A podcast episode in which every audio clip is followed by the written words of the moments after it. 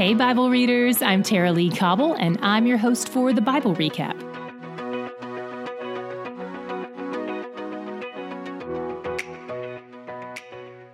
We spent today in the northern kingdom of Israel. We opened with a man named Ben Hadad, the king of Syria, invading the northern kingdom. Syria is their immediate neighbor to the northeast. Ben Hadad gathers an alliance including 32 other kings or chiefs and sends his demands to Ahab. He wants all his wealth and the best of his women and offspring. King Ahab, ever the gentleman, says, You can have him. Okay.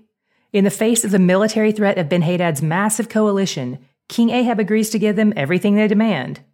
But the Syrian coalition takes things a step too far when they say they're going to come do a raid on Ahab's palace. The elders of Israel put their foots down. Feet down, whatever. But then Ben Hadad is like, You gotta be kidding me. You seriously have no idea how big my army is, do you? You're about to find out. And then Ahab responds, Oh, really? We'll see about that. You might put your armor on tomorrow, but you won't be taking it off. This is ancient Israeli trash talk that basically amounts to a death threat. This incites Ben Hadad, who is already three sheets to the wind. That's unadvisable when you're trying to win a war. And while Ben Hadad is seeing double, King Ahab is seeing a prophet who tells him he'll win the war despite the size of the enemy army. Following the prophet's instructions, Israel attacks the coalition and wins. The prophet warns Ahab that the Syrians are going to come back to mount another attack in the spring and suggests that Ahab get ready. The Syrians prefer to fight in the plains because they have chariots, and they think the reason Israel won the last battle is because they had the advantage of fighting in the hills where chariots are useless. So Syria goes to attack them on the plains. Meanwhile, the prophet shows up again and tells Ahab, Don't sweat this. God reigns everywhere and God wins everywhere, in the hills and in the valleys. Israel wins, and the 27,000 Syrians who don't die in the battle flee to a local city, where the city wall collapses and kills them. Talk about going from the frying pan into the fire. Ben Hadad was in hiding, and he and his servants survive.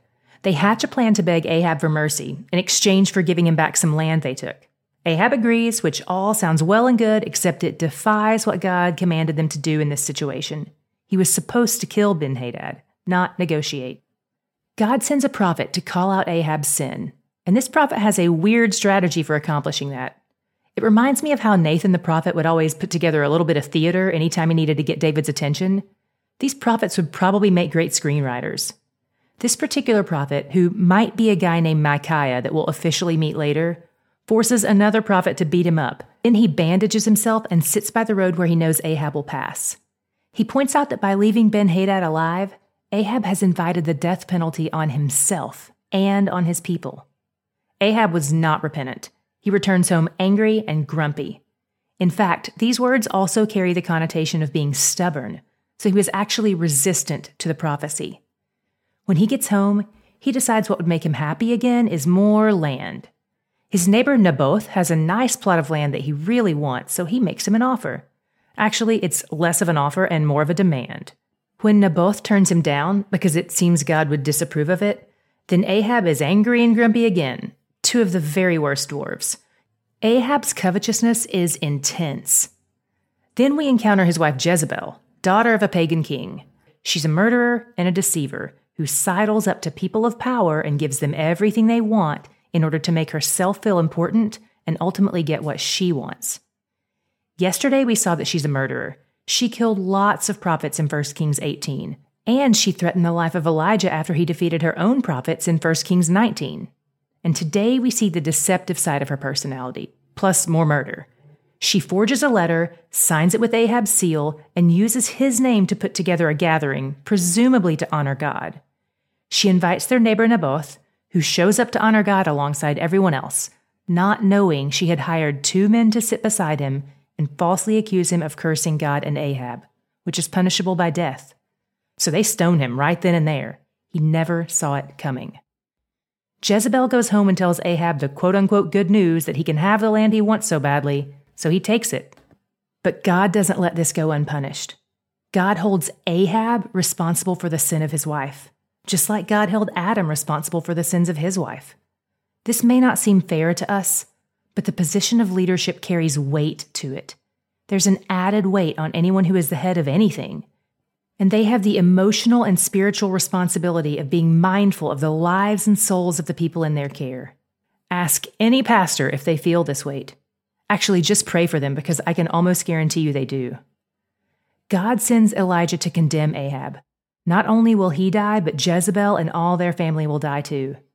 This devastates Ahab, and he actually demonstrates signs of true repentance. God shows mercy and says he'll delay the complete punishment until the next generation. And that's where my God shot came in today. We've talked about this before, but it bears repeating. Anytime God makes a promise, he keeps it. The only time he hedges on it is on the side of mercy and grace. We see that here with Ahab. Scripture repeatedly tells us he was God's least favorite king in Israel. We saw that yesterday in our reading, and we saw it again today in 21, 25 through 26. It says, There was none who sold himself to do what was evil in the sight of the Lord like Ahab, whom Jezebel his wife incited. He acted very abominably. And then in the very next paragraph, God relaxes his punishment on Ahab. God loves to show mercy to people, even the most wicked among us, even those who act like the very worst dwarves. His heart is so eager to forgive. How can you not love a God like that?